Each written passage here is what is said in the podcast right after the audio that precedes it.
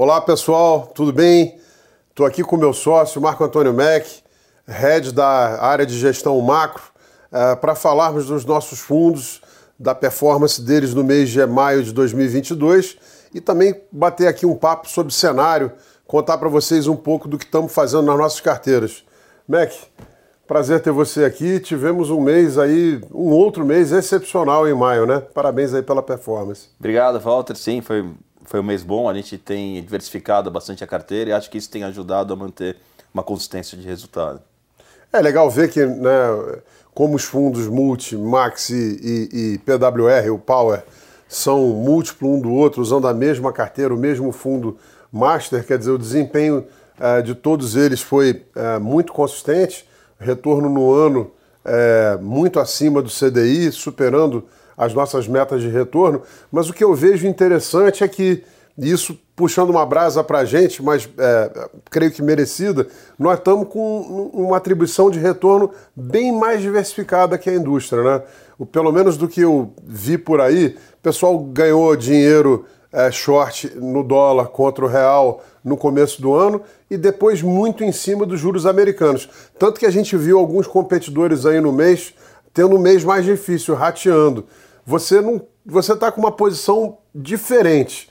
Explica para a turma o porquê que você está com é, mais convicção nos juros da Europa, que em tese você pensaria, puxa, a Europa tem um potencial de crescimento menor que os Estados Unidos.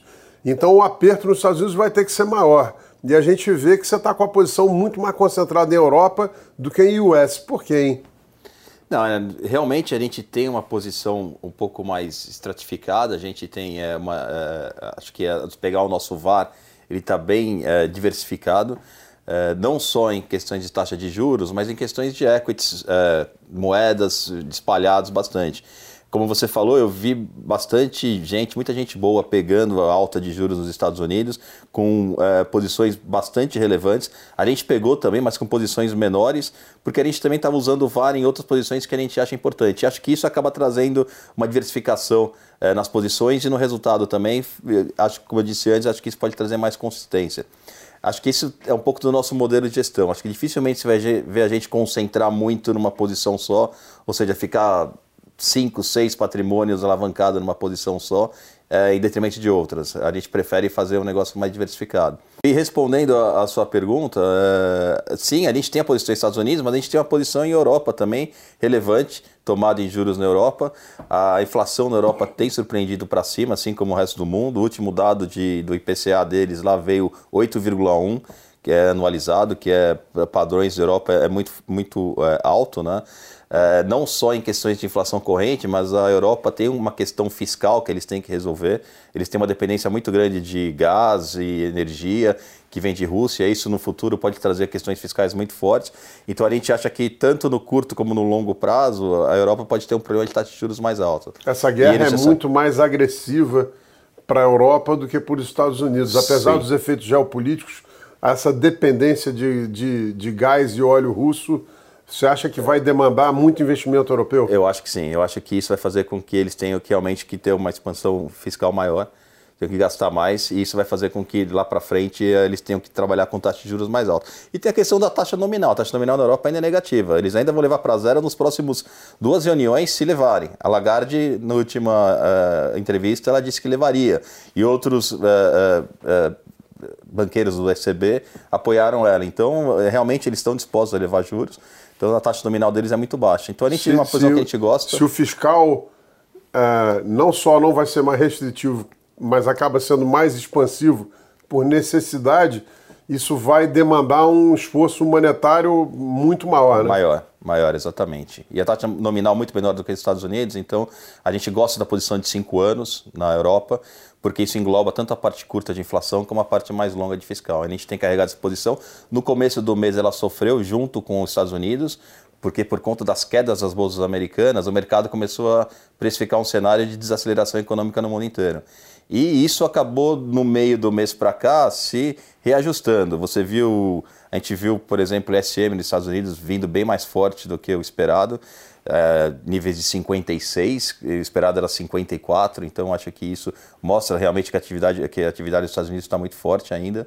Uh, se você e o mercado pega... de trabalho continua muito apertado. O mercado né? de trabalho muito apertado, ainda tem vaga para todo mundo trabalhar, quem quiser trabalhar nos Estados Unidos consegue. E acho que tem um outro ponto importante, que dos 2,6 tri, roughly, de auxílio que os Estados Unidos fizeram para as pessoas, é, os, os, americanos ainda têm uma poupança de 2,3 disso. Então, ou seja, ainda tem muito dinheiro para ser injetado na economia. Não gastaram, né? Não gastaram, não, gastaram muito pouco. Então vai ser muito difícil realmente achar, na minha opinião, muito difícil achar que você tem uma emburacada na economia americana no curto prazo. É, pode ter um arrefecimento com essa queda de preço de ativos, que lá eles são muito alavancados em ativos, mas acho difícil é, você ter uma desaceleração muito forte. Então, a gente ainda acha que os juros ainda é, são para cima. Uma outra posição importante que vocês têm na carteira é, na verdade, posições né, em, em, ativos diferentes, são posições relacionadas à China. Antes das posições, como é que você está vendo China? Todo mundo estava muito preocupado com uma desaceleração muito forte, ah, com as regras que foram impostas, eh, deixando a população em casa para prevenir eh, um, um, surto ainda maior do Covid em diversas regiões da China. E aí, o cenário é preocupante? Como é que vocês estão olhando a China? Eu acho que a maior preocupação na China realmente é essa política de Covid zero. É, ela é preocupante para o mundo porque faz com que a China cresça menos e também é, a grande, o grande problema do mundo que é a inflação, boa parte desse problema vem das cadeias de oferta. E a China está ainda com os as fábricas, algumas fábricas ainda fechadas. Então essa questão do supply, as cadeias de oferta ainda estão muito complicadas por conta dessa uh, política de, de Covid-0 da China. Ele saindo disso, a gente espera, ele saindo disso, a gente espera que essas cadeias de, de, de oferta elas melhorem e você tenha um arrefecimento da inflação global. Então é muito importante olhar para a China hoje em dia por conta desse maior problema que a gente tem, que é a inflação.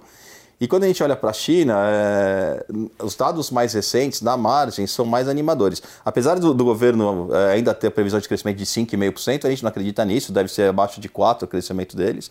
É, mas ainda assim, quando você olha na margem, é, você vê um PMI de abril de 42 e em maio foi 48, então já melhorou bastante. É, o distrito de Xangai, que estava totalmente fechado, abriu agora em 1 de junho.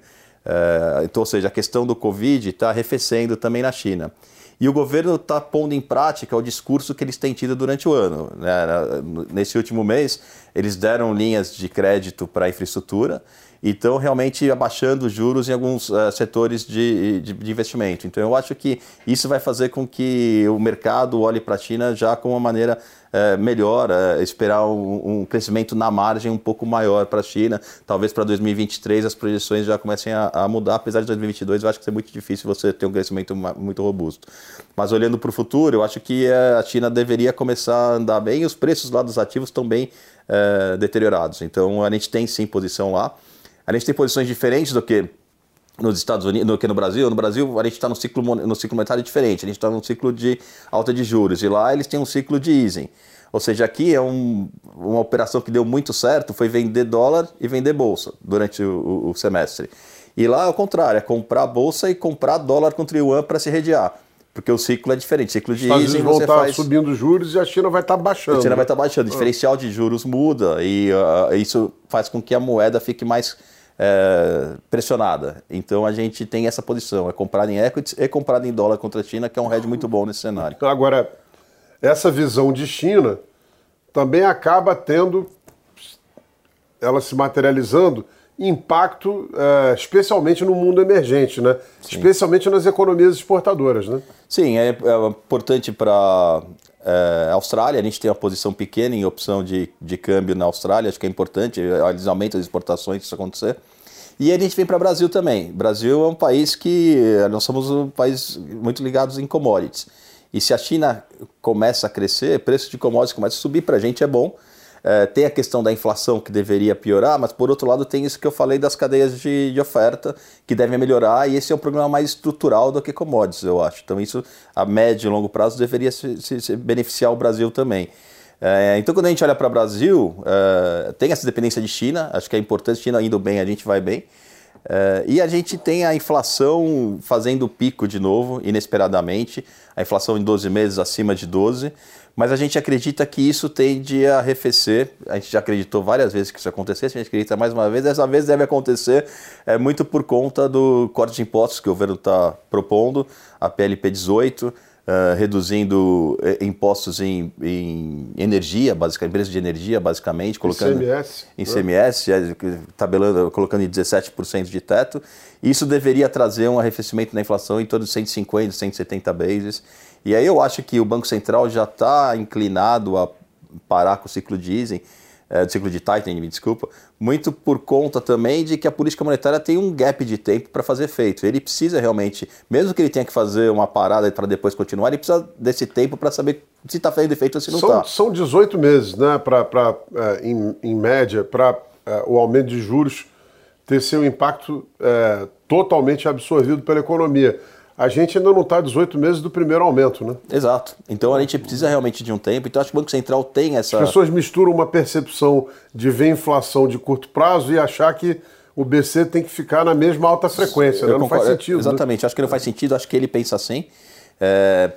Com esse corte de impostos, nós vamos ver a inflação, os juros real abrindo, e aí eu acho que o Banco Central tem aí uma chance de dar uma parada é, para olhar o que se realmente está fazendo efeito. Acho que a política monetária vai ter o auge do seu efeito no final do ano, em janeiro 23 ali, começa a fazer o auge do efeito, e aí ele consegue uh, avaliar os próximos passos. E por isso você tem uma posição no miolo da curva, né? A gente tem uma posição no, no curtíssimo da curva de, de juros. Uh, o janeiro 23 ele está precificando duas altas de 50. A gente acha que tem muito pouco para perder aplicado. E a gente acha que talvez ele pare na próxima. Então a gente tem essa posição. E no Brasil também a gente tem posição em dólar real. A gente continua comprado em real por conta dessas questões de China, do diferencial de juros que está muito forte em relação aos Estados Unidos. É, e a gente diminui essa posição, é, mas a gente ainda é otimista com o carregamento dessa posição e com realmente o ganho de capital que a gente acha que pode ter. Isso aí, pessoal. Maravilha, Mac. Obrigado. Acho que deu uma bela aí, é, explanação de cenário das nossas posições. É, chamamos a atenção de vocês. Falem com a nossa área comercial, acompanhem nossas publicações nas redes e a gente tem aí feito um trabalho de divulgação é, do Azequest Multimax e também do Azequest é, Multi PWR.